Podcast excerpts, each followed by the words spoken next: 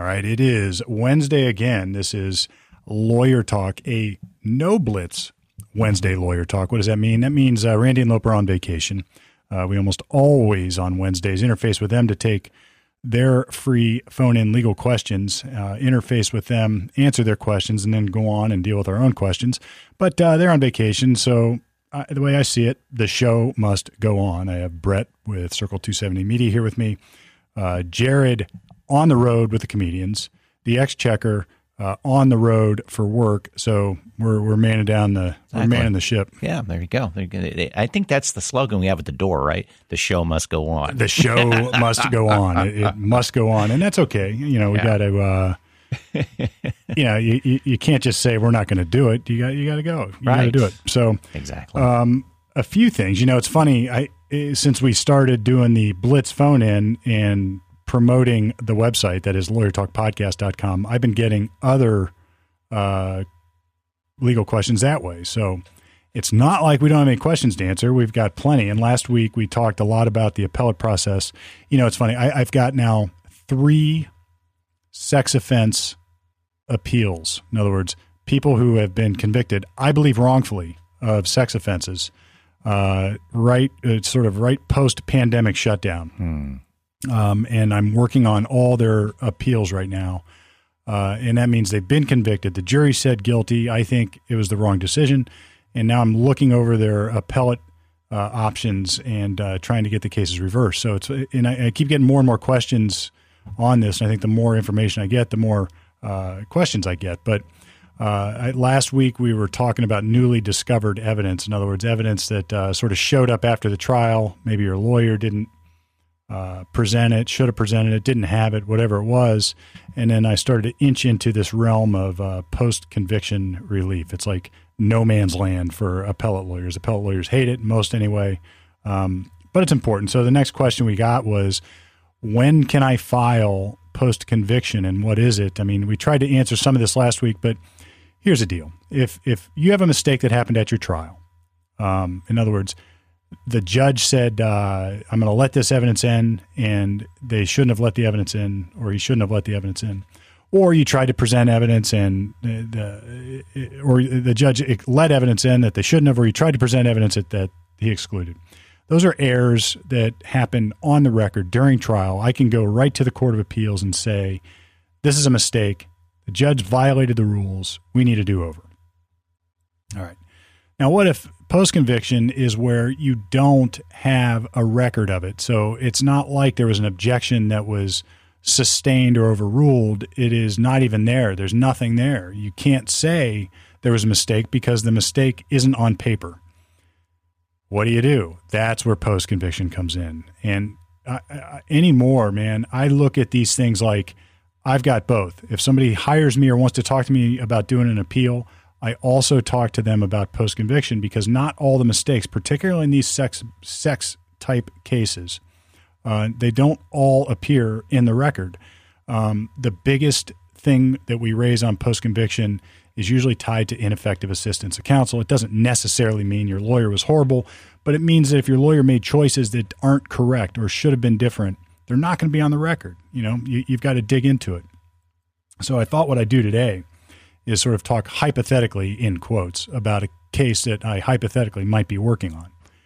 And it involves both a direct appeal and post conviction. So I have a gentleman who was uh, unfortunately convicted of a, a, sex offense involving a, um, uh, a younger child. And again, I do not think that this gentleman was guilty for all sorts of the physical evidence was just not there. Um, if they're alleging certain sex acts and uh, the physical evidence doesn't exist, I mean, boy. So you would think, how does this guy get convicted? Well, it happens. Uh, and I am working on both a post conviction case and an appellate case at the same time.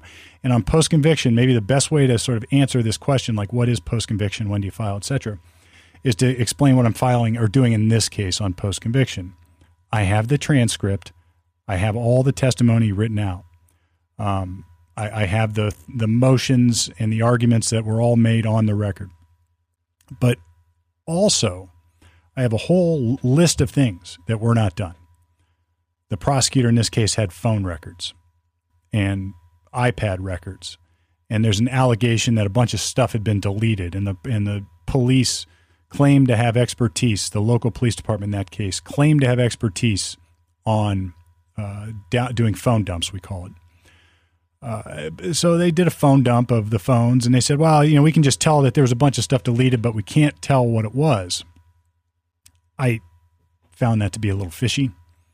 So we sent off on post conviction after the conviction, after the jury said guilty, and we're challenging the case. I sent off the reports to another expert and said, Take a look at this. What do you know? Lo and behold, well, it's pretty clear that whoever did this phone dump didn't have all the latest software and all the latest tools that we use to gain access to some of these deleted files. Um, now, what can I make of that? I, I can make that if I were representing somebody and I had access to these uh, these phones or devices, there was probably a way that I could have found out what was deleted. And the attorney at trial didn't do that. They accepted instead that the prosecution's police work was good enough. And here it turns out it wasn't. Now it's important because the stuff that they claim was deleted was was um, we'll call it bad for the defense. But how do they know? But that's the inference they drew. They don't know that for sure, but that's that's what they're trying to say. Um, and if if you go to your client, your client says, "Look, nothing is on that phone. I never looked at those images. I, there's nothing there that's going to hurt me. Here's what was deleted." And you have that conversation with your client, and you say, "All right, we're going to be in front of a jury. I can force testing on this stuff, and if it comes back snake eyes, if you're lying to me, it's going to be really bad. But if you're telling me the truth, it could be really good." Um, that conversation apparently never happened. Uh, it was accepted as gospel that they couldn't get to the files that were deleted, so there's no way to tell. It left a real gaping hole uh, of doubt in the case about it just looked bad. It smelled bad. Wow, he has all these deleted files. She's claiming that he showed her these images, and now there, we've got 100 deleted files. It must be. Now, if you could show that the 100 deleted files were instead a family photo album that he downloaded, and then deleted after he moved it to some other place or whatever it was, well, that goes a long way to disprove what they're doing. I can't go in direct appeal to the Court of Appeals and talk about this. This has to happen in post conviction. So now I go and I file a post conviction petition and I say, counsel was ineffective. Counsel should have had this stuff tested. How do I know that? Because I have an expert now that says they could do it. They have they have the technology. Uh, so there's a way to uh, to get it tested. And there's more. There was a psychologist who testified, and there was not a psychologist who testified on behalf of the defense. And what the psychologist said on behalf of the prosecution is not, let's just say, it's easily refutable. Um, but it wasn't refuted because the lawyer didn't go get their own psychologist. There's DNA evidence that was testified about on behalf of the prosecution. And it was this that we call it touch DNA or epithelial DNA, skin cells. Um, and there, the state's DNA expert drew some really broad, overbroad conclusions about that. Uh, and there was nothing on the defense side to refute it. So immediately on post conviction, what I did is I, I got a DNA expert, had him review the reports. And he says, no, there's a lot that can be done with this. We could have said X, Y, Z. We could have gotten this tested. We could have concluded uh, really just the opposite of what their, their uh, witnesses concluded. I have a psychologist who's going to say the same thing. This is bunk. This is not good psychology. And now I have a phone expert or an electronics expert, computer expert who's going to say, look, this phone dump, we understood what they did, and now I, and we can tell you why they didn't get access to what they wanted. We can do it. All those things were available at the time of trial. All those things could have been done. None of them were. None was, I guess. None was. Mm-hmm. So it, that's on post conviction. I'm challenging the effectiveness of counsel by saying, look, there's stuff out there that should have been done, was not done, and it really would have helped the defense. We're asking the trial court for a new trial. At the same time, I'm on direct appeal, uh, arguing in front of the Court of Appeals that there were mistakes made, legal mistakes made at trial. They're two different things. So that's probably a long-winded, confusing way of answering that question, but uh, it was a good follow-up to last week. And again, that came out on lawyertalkpodcast.com. So people checking us out and uh, sending in their questions. But uh, anyway, it'd be fun to talk about Afghanistan. It'd be fun to talk about like COVID. It'd yeah. be fun to talk about uh, those things. Yeah. But well, well, did you did you catch? And this is kind of in the same line that the that Nirvana, the rock band, is being sued by the baby from Nevermind's album cover. Remember the baby that was in under the pool grabbing the dollar Yeah, bill on the fishing line? He's suing him. Oh, all right. Why All for the- for likeness and image stuff? Uh, that it's it's ruined his life. Did what? I assume they got permission. Uh, it, it's it's strange. So I read the cover. are- The cover depicts Elden, who's the guy, is a four month old in a swimming pool grasping the dollar bill. He he is now thirty. He says his parents never signed a release authorizing the use of his image on the album. He also alleges the nude image constitutes child pornography. Oh well, So the the image exposes Spencer's intimate body part and uh, displays Spencer's genitals from the time he was an infant to the present day. Says uh, I think the legal papers and such. But he's on record saying that it's opened doors for him as well. yeah. I you can't have a both. He's 26 when he said that. It's like okay, he's asking for like 150 thousand dollars from every band member. yeah. It's a money for- grab. He's looking for a quick Well, that's money grab. that's what they're saying too. It's like, wait a minute, you, you you all of a sudden it's a problem, but in the past you're saying it's not been, and it's psychologically damaging and such. I, I mean, I see- get it. There's probably a problem here. The parents may have screwed up. yeah. Maybe, yeah. I mean, I don't know what I would say. I mean, maybe the parents didn't sign a release, maybe they did, but like, if what do you do if you're a kid or if you're a parent and you've got a baby and they say, "All right, we're going to give you X dollars. All you have to do is let us take a picture of your child, uh, your infant child, and uh, put it on an album cover." Right. yeah, and, and and and I think they said that they were supposed to. The photo shoot was supposed to uh, graphically cover the genital area. And it didn't. it didn't. Now, again, that's hearsay, obviously, because there was nothing signed. right. Yeah. So all parties could have been smoking some weed at the time. Yeah. It could have dropped been. the baby in. Okay, great pick. Thanks a lot. Here's 150 bucks I- or whatever. It's Yeah. an interesting question you had. It's like, wh- who, whose was it? Like, was it a friend of the band? I mean, it had to be, or a friend of the photographer, right, a friend of the production company. It had to be somebody's. uh, Like, or do they just advertise? Have your baby's picture on Nirvana's next album. Yeah. Uh, yeah, I don't know. It, Um, it's interesting. And again, years after, I, I guess the big thing I saw though too is when he was 26, he says it's it was a good thing. It opened doors for him. It's like, Mm-hmm. is that incriminating? Can it be used against him? And this whole thing is like, hey, the band member saying the dude says it's he, he loved it. yeah, the dude says he loved it. It was good for him, and he had a benefit. And uh, what you're really arguing there, at least what I think the the argument would be, is that there is a statute of limitations on this thing to file a lawsuit. And uh, it, I don't know what that statute would have been, but it, let's just say presumptively, That's 30 years. you know, it's 30 years. And maybe if the guy, when he turned 18, could bring his own cause of action, so at least give that. And, and, Right. and even then, at 26, eight years later, he's saying, I, it's, I'm cool with it. And now, even longer, I presume, he's saying, I'm not cool with it. Yeah, he's going to lose. I, I don't see it. I, I don't other than just he gets the headlines today and and it's done. And then, is it child pornography? That's an interesting question. I mean, does that it, does to it, me is yeah. Is it a depiction of a minor in nudity oriented material that's uh, for sexual purposes? Right. And who of us haven't accidentally taken a, ba- a shot of your kid baby in the bathtub? Uh, this has always been the, the problem with these laws. And you that- don't think about it till you see the picture years later going, "Oh, hmm. yeah, there's there's pictures of me naked as a kid, probably way too old, in fact.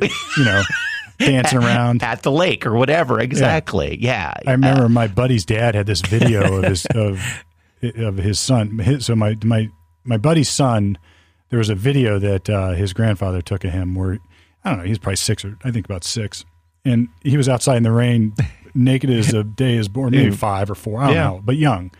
Um, and just dancing around in the rain naked, and we all thought it was hilarious. Nobody Yeah. thought anything of it, Right. But now it's child porn. I don't. Well, uh, or you can. uh, I guess the question would be: Okay, you take the video, take the pictures. Is it the intent of and the use of that really defines it as pornography, or the or just that you did it?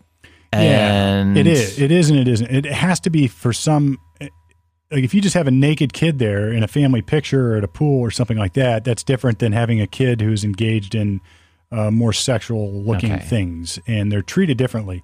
Um, and your intent on using that image or video as well, too. Maybe. Yeah. So if you have a kid that's engaged in sex acts, that's obvious. If you have a kid standing there and, and by the pool, it's not so obvious. And Mm-hmm. otherwise, you'd be convicting every single parent of possession of child pornography. Right. Now the bigger problem is, and I have had this question even as recently as last week, when your when your daughter sends the naked picture to her boyfriend, you know she's sixteen or seventeen, and uh, and the pictures go flying back and forth. That happens all the time. I mean, I get that I get that call every mo- month or so, once a month or once every couple months, uh, and it's ugly. Most court, juvenile courts all have to deal with that. It is child pornography, even if it's a picture of yourself. Hmm. Um, most courts, I think, are sort of handling it appropriately. If it's the first time anything like this has happened, and it's between like boyfriend girlfriend or ex boyfriend girlfriend, uh, they're they're giving them diversion. They're giving them other ways around conviction. But when the football team gets it and starts spreading around the picture of the ex girlfriend cheerleader to the entire school, it gets ugly. You know, you get twenty people, thirty people in juvenile court, all charged with dissemination or possession of some sort of pornography, child pornography. Uh, that gets ugly. And then, you know, I know Delaware Juvenile Court, at least there, there's, uh, I don't know if they still do this, but it was like a one bite at the apple rule. Like, you did it once, all right, Okay. we'll yeah. educate you a little bit. Do it again, now you got big trouble. So if you received something like that and just you're a part of the football team, but you're not in this mi- mindset, it's like I- I'm not going to share it. That sort of thing. What do you do? You get this image on your phone. It's like do you, you delete it and move on, or are you going to go? You're going to get called on the carpet. It's dicey. You're going to. Yeah. I guess as long as you delete it No, and don't do anything with it, you're okay. Uh, maybe. So here's the problem. is here's the problem with this kind of contraband. And let's just take it out of porn for a second. If you hand me, say, uh, you just say, look, I put it in a lawyer's perspective. Somebody comes in and they've got a bag of money that is uh, got red dye all over it, and um, they say, hey, can I just store this here at your office for a bit? Um, and what do I do with it? You know, it's like it's it's it's evidence of a crime. Um, if I throw it away, if I get rid of it, if I dispose of it, then I'm tampering with evidence. Uh, that's a felony of the third degree in Ohio. Uh, if I call the police on my client, then I violated confidences. Right. Uh, I can't do that. So, like, there's this. Like, this is one of those pickles that they give you in law school, where they say, "Well, you just have to leave that thing on your desk. You're not allowed to touch it. You can't say anything about. it. You're not allowed to do anything with it." It, it, it comes down to uh, being able to deal with that problem within the bounds of the spirit of the rules and still protect everybody. And you know, usually that's a call uh, not anonymous for me to the prosecutor, but anonymous in, on the part. I wouldn't identify my client. I would say my client has provided me with what is clearly contraband, what is clearly. Uh, I've had people come in with bricks of cocaine. I've had people Oh, come in with, Wow. and I'm like, I don't want that. Yeah. Uh, and I'll call the police and the prosecutor's office and make arrangements to have it disposed of without identifying the source. Then you would say, what if there's fingerprints on it? Can you do that? Can you, I mean, you can you can take that ad nauseum. You just have to deal with the situation as it comes. Now, what if my I, I get this call all the time from parents. My son uh, or uh, my daughter has these pictures, uh, or my son has these pictures sent by my buddy's daughter. They're dating and she's naked. I just want to delete them. Right. and I'm usually about that quiet because Yeah. I can't tell them to delete that stuff. Uh, it's it's uh, it's tampering with evidence. It's a crime, and it's tampering with evidence. If I tell them to delete it, then I've advised a person to commit a crime. If I tell them not to delete it, they're in possession of it, which is like what's worse. Right. Usually, I can deal with that the sort of the same way. I'll call up the prosecutors in juvenile court and and start a dialogue and have an agreement about what we're going to do, how we're going to do it without identifying my client. If we can reach a good agreement, then I can identify my client and sort of get everybody through the meat grinder. But if they say no, I always tell my clients, let your conscience be your guide, man. I can't advise you to delete this stuff. It's it's contraband. I can't tell you delete it. It's a crime to delete it. It's a crime to possess it. It's one of those pickles that doesn't have a great answer. Yeah. I mean, you could have evil on one end and just sending that photo out just to trip everybody up. I mean, Yeah. if you think about it, like And- I got I got this picture. I'm just going to send it to everybody. I'm going to screw everybody. I'm going to screw Screw all my everybody. all my enemies. I'm going to send them this, and boom, it's on their phone. Now they have to deal with it for, Now- for years. That's right. And you know, you, you wonder about kids because I've implored many, many teenage boys and girls in my office, do not do this. Don't do it. I've spoken at not schools, but I've spoken at other places on, to chil- to kids, to teenagers. I've talked to my own teenagers. Um, I've talked to all sorts of friends, uh, children, and they still do it. Yeah, it's like it's like it's like when my parents said, "Don't go. You're not allowed to drink beer. You're not allowed to do this. You're not allowed to speed." Like kids are kids are jackasses. They just don't know it. Right. They they still do it. They don't realize the consequences. And here's one that you never real most. I've never heard anybody come in and say, "Oh yeah, I knew that and I didn't care." You can end up on a sex offender list as a juvenile Right. for having your girlfriend. I was wondering about that. underage pictures. Now it, it's not mandatory, but you know if you do it enough times and get caught enough times, that kind of crap happens. Yeah. Yeah. It just is. Uh, it's awful. So I, I, there was talk, and maybe I'm behind the times. There was talk of actually uh, leaving some safety valves in there for kids to kids. But uh, I don't know. It's uh, it's a dangerous, dangerous game that way. And the more laws we create, the more things you prohibit, and the more things you prohibit, the more things that will get caught in the dragnet that are unintended. Or even that you get one, like you said, one bite at the apple is like, okay, you, you take advantage of that one bite of the apple. Yeah, and I, I, it works both ways. Like, But- yeah, you can do it once and you'll be cool. You But know, that here's sort the of thing. thing, and here's where I'm going to get a little political, is that you end up. I- I just had this conversation with somebody about a, another case I'm trying to resolve, and what's happened is in the face of of concern about, I'll just say equity. In other words, treating everybody the same. We are ending up with insane, outrageous results. I always have thought that the only way that our system of justice works in our country, Western United States justice, meaning we have a constitution, we have something unique here. The only way that works, though, is if prosecutors are permitted to and do exercise reasonable discretion appropriately. And by that I mean if two teenagers are coming in, they're dating, and they've screwed up by sending naked pictures of each other to each other. And if you're going to treat everybody the same, then you have to say, I'm not going to give them a break. I'm going to I'm going to let them get I'm going to I'm going to have to prosecute them in juvenile court just like I would anybody else, and that's just how it's going to be. And I don't care, damn the torpedoes. I don't care. They're going to be treated like everybody else.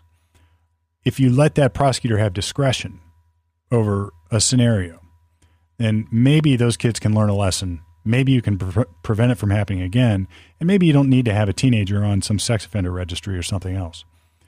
But then the next person comes in and you're accused, well, you gave them a break, but not these two a break, etc. And that has become that that concern has become tantamount uh, to doing justice and exercising discretion. So, uh, and then I guess the the response is going to be, well, I treat everybody who's boyfriend girlfriend first time all the same. All right, well, where does that end? Like you, that's a sliding scale that has no end. You have to be able to look at the individual in our system of justice and make discretionary calls. You have to Yeah. um, and that's going to result in different results if you if you put it on a matrix and you try to draw lines back to um, those who got a break and those didn't get a break and some got this some got that there's always going to be a way you can draw that line and point to something that you think or interpret as discriminatory as unfair or whatever but it You're also from, you're from that zip code. I'm going to give you a break. You're from that zip code. You're not getting a break, kind of thing. Yeah, Get it all time. Even if even if it's just that. yep Yeah. and and to some extent that may be true Yeah. On the other hand, if you don't let that happen, then you then uh, I I I pray for you when you're the one who needs the discretion and mm-hmm. can't get it. There's got to be some kind of humanizing of the law. There, Correct. Yes, has to be. Because it's law is developed by man, by humans. Yep. We've got to put some human to it.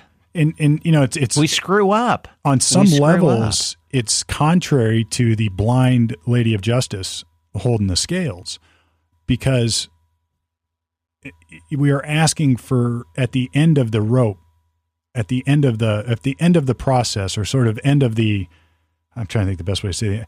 You're, we're asking at the end game for the prosecutor to have some discretion to do what's right mm-hmm. for the individual, no matter what.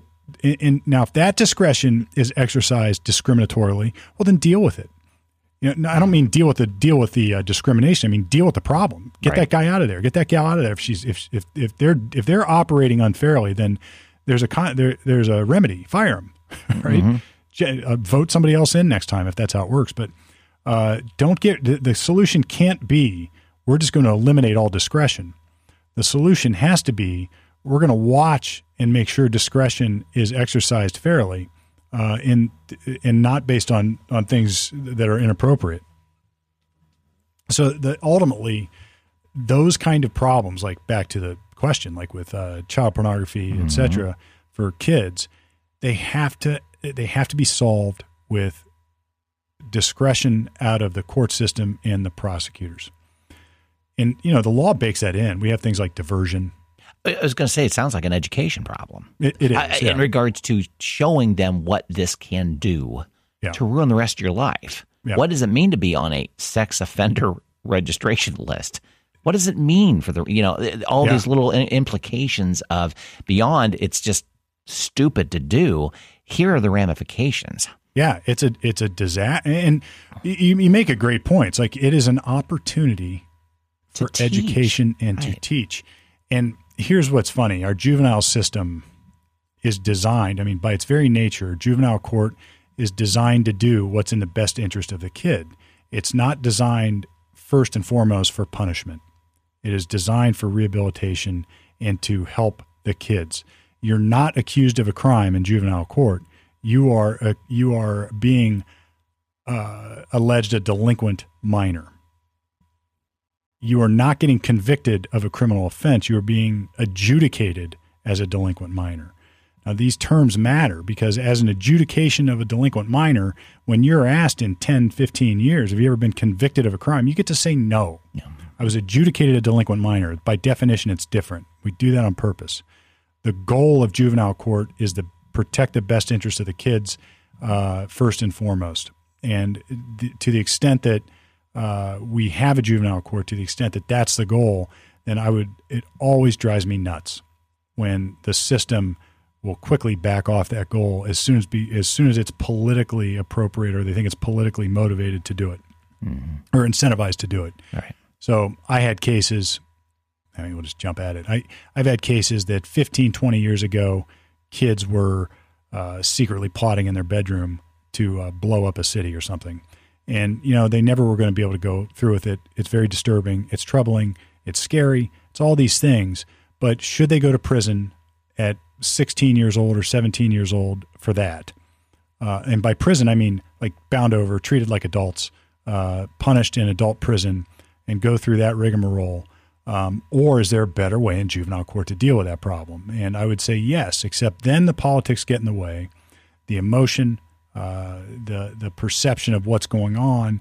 Uh, it's very easy in our system of justice to abandon the protections this time because what this person allegedly did was so offensive and so egregious that we're willing to change the rules or to treat somebody this way this time and abandon the protection and uh, not get and change the perspective of juvenile court because we just think it's so awful what they did, so abhorrent. The problem is sooner or later that devil turns back on you. And you know, if you abandon it enough times, you lose the protection for everybody. It's it's it's that is the old er, the age old problem with that. So I think when justice is blind, what we're saying is it's it doesn't mean you can't give certain people a break. It means you can't make it worse. Yeah. Uh, You know, it's like look at it that way. It's like what we're not saying is you can't depart and give people help and a break when they need it. What we don't want you to do is treat other people. We we don't want you to abandon the cause when you think that somebody has done something that's so egregious that it's wor- that we can just get rid of due process this time and and kill or string this guy up. Um, or think that this decision turns the tide moving forward that w- this scenario will never happen again. Sure, right. So they were going to make that kid an example they're going to make him an example. and it'll it'll stop it all. It'll and and Yeah. it's so that's such a false belief that I, it's almost impossible to Well, discuss it. it- It's- it's just so exactly. I mean, the first the first uh, death by needle or, or electrical shock didn't prove that. yeah, I mean, The chair didn't stop anything. you bet. And it's, uh, I guess, the purposes of the criminal justice system are punishment, um, deterrence of others, uh, and and uh, rehabilitation. And you know, one is never more important than the other, but we can't lose sight of the fact that punishment is a part of our criminal system. Uh, if you go back to the Hammurabi Code or whatever it would be in Babylon, you know, it was an eye for an eye, a tooth for a Right. tooth, and that was like designed to to met out all three at the same time. Um, and uh, the problem is they get skewed. People want to punish when it's a crime that directly impacts them, but then when it's uh, when they're a victim of a crime, rather. But when maybe when their their loved one has a problem, they just they say, I get these questions, these rhetorical questions. Well, don't they know that this is a good kid?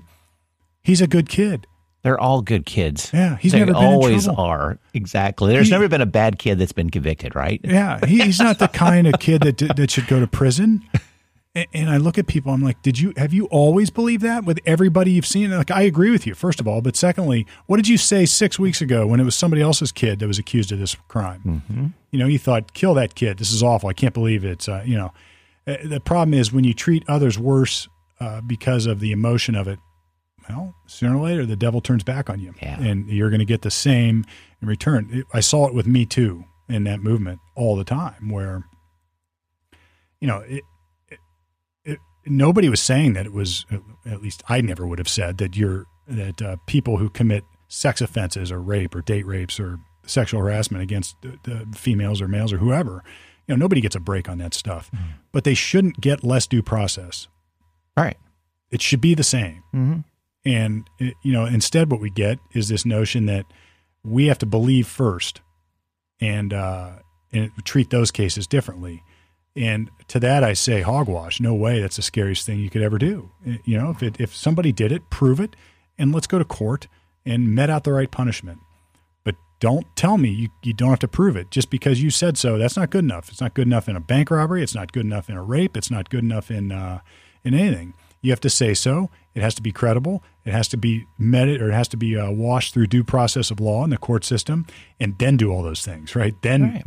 and and I, and I tell you what, I can't say all the time, but most of the time, the right outcome on those cases happens when you let due process. The process Do works, its thing. doesn't it? Yeah. Yeah. It's stressful. Nobody thinks it's a fun chore to put a rape victim or any victim through testifying in court. But here's the reality people lie. They lie all the time. I have been in many, many cases where it has just been a bold faced lie. Or more dangerous, perhaps, people make mistakes. And the best way, maybe the best example is going to be uh, eyewitness identifications. So go back to the 50s and 60s and 70s before DNA. Um, there people were doing life sentence, life sentences on eyewitness IDs on both rapes, on murders, on on really horrible crimes, and then DNA comes along, and all of a sudden, people are getting exonerated. Like, how does that happen? And it is so such a strong uh, pull humanly to to not admit that there was a mistake that prosecutors and witnesses will, will go to incredible lengths to justify a bad conviction. This is like the old Barry Scheck, the unindicted co-ejaculator. So there was a there was a rape case, a famous rape case where um, the the semen found. I, I think it was this. There was a, there was a false identification, or the victim identified somebody as the criminal. Uh, they found semen at the time of the rape, but they couldn't test it. There was no DNA yet. They do the DNA testing. It turns out it was somebody else, and I'm making this up at this point, but for practical purposes, it's the same. Turns out it was somebody else, maybe somebody else whose DNA was already in the system for another sex offense, and um, and uh, so clearly the person that was accused at least didn't ejaculate and didn't uh, do it. So the, the prosecutor's response was there must have been two people there. right? Yeah. And this one, the guy we convicted just didn't ejaculate, and uh, that's why uh, he called it the unindicted co-ejaculator. And it, and you can see how that happens. And if you get rid of due process and you just let it go, and ba- and based on emotion, humans are capable of horrible decisions when it's premised upon emotion. And the only thing we can do is have a process in place that's designed to catch that and and make sure and keep it in check. Sort of like the scientific method. Like get rid of your bias, wash it through due process, wash it through a jury trial, give this guy a defense, give her a defense, let it happen, and then the right result you can be confident in. And be willing. You got to be willing to go back to the beginning and say, you know what? Maybe we didn't get it right this time. yeah.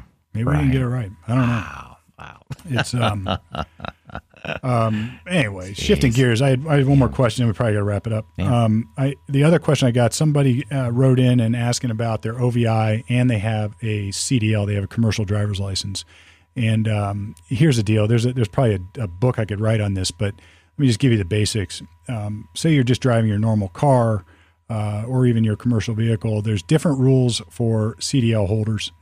If you refuse a chemical test and you have a CDL, it can result in an automatic one year cancellation of your CDL. Let me repeat that. It's a one year cancellation done implemented by the Ohio Bureau of Motor Vehicles of your commercial driver's license if you refuse a chemical breath test, blood test, or urine test. And you could say, well, uh, I don't trust those tests. That's uh, you know whatever it is, but that's that's a fact. That's what it is. It's an administrative one year cancellation of your CDL. If the if you get multiples, say you did it, you, you already went through it five years ago, and you did it again today, it's life. You lose your CDL. The the rules are very very strict on commercial driver's licenses. Uh, if you're if you submit a sample and it's above the legal limit, same thing. Um, if you uh, if you're driving your commercial vehicle and you get caught, you're going to be taken out of service. It's like a I think a 24 48 hour out of service uh, order. It just gets really really bad. I tell, and, and you know where we're starting to see this marijuana mm-hmm. and medical marijuana and guys uh, using marijuana say after they're driving all day to sort of de-stress, go to sleep, do whatever, and waking up. Well, you know, their cab still smells like weed. They still have it in their truck. They still are going to have it in their blood or their urine or their bloodstream. It's like it's getting it's getting dangerous, and until that loosens up a little bit with the new marijuana uh, attitude, then my advice is do not do it. Well, I have a medical card. Don't do it. But I have a me- don't do it. It's it, unless you don't care, you know, choose another profession. But if you get caught driving uh, alcohol, drugs, or whatever uh, with a CDL, it is draconian. It is bad, and uh, you know, there's some reason for that. You know, we have treated in lawsuits and uh, in criminal law the notion of quote common carriers, commercial drivers, differently. You know, we figure they're professionals. They drive professionally. The regulations should be strict because they're on the road, and we we think that we can we being society thinks that they can and should treat that differently. So, uh, I guess if you have a question about your commercial driver's license and some of these issues, give me a call and be specific because it can get uh, it gets complex. But I'm just telling you, if you get asked to take a test and you have a CDL and you don't take it, you're canceling. If you get asked to take a test and you flunk it, you're getting canceled. Be careful. Yeah. You know, the, the best thing I can say is don't get in that situation, but yeah, and and, and from what you've described before too of okay, great, you you take a pause 24, 48 hours. It's that institution back in getting it getting it back in. It's a pain in the butt. the paperwork of getting yeah. you approved again, they make it hard. it, and there's there's reinstatement oh fees oh and everything gosh, else. Yeah, and what we try to do, and I've got a case right now like this, where we're trying to get the prosecution in the underlying OVI or DUI case to agree, to, to, put it in quotes, to quote, agree that there was no refusal. Um, and that's a hard, and even if we do that, now we're getting into this realm where the Ohio Bureau of Motor Vehicles is not taking that necessarily as uh, what really happened. And uh, people are having full blown hearings on the administrative side out at the Bureau of Motor Vehicles. And then if you appeal that in court, in common pleas court, they're having administrative hearings trying to save their, their livelihood. Mm-hmm. Um, it's just not worth it. It it just isn't. Wow. And and I, I, I implore you, if you have a CDL and you rely on that for your living, just stay off the booze, stay out of the drive. Just wait, just wait. Take a summer off if that's what you want to do, but don't mix the two. It just gets ugly. Yeah, mm. gets ugly. Wow. Uh, anyway, well, we didn't get Randy and Loper, but two pretty good questions anyway. Yeah, and covered some other stuff. So. Yeah, we got a number that they can call in your number or whatever number to leave a voicemail, right? Yeah, so we do actually have a number, uh, a Google Voice number now. So what we're doing is if you if you want to go to lawyertalkpodcast.com, we have the uh, email interface. You can submit a question that way. If you just want to call and leave a voicemail uh, for the same reason, just do that. 614-859-2119. That is 614 859 2119 give us a call, leave me a voicemail. We'll get it. And, you know, if you don't mind, uh, let us know if you don't mind us playing the message on the air. We'll do that and we'll answer the question. Uh, we can take out names, we can take out identities, we can do it however you want. Uh, and then it won't be long before we'll have the live phone in where yeah. you can do that too. Yeah. Um, if you couldn't get on with the Blitz, you do it with us. Yeah, and guess what? We have a lot more time here. a lot we more can, time. We can spend some time and and not have to worry about the FCC on any part of it. Yeah, FC. What? Yeah, no way. No Not here at 511. No Nope. FCC. Nope. Um, and, and as always, upstairs, the law firm is still there 614 224 6142. We got uh, that's a 24 7 numbers as kids are coming back to school at Ohio State. Football's starting up. Lots of trouble always brewing in the horizon when that occurs. By trouble, I mean drunk driving, uh, petty crime, whatever it is. Whatever's got you in trouble, we are here to help. Put that number in your phone now. That way you're not looking for it when it's too late.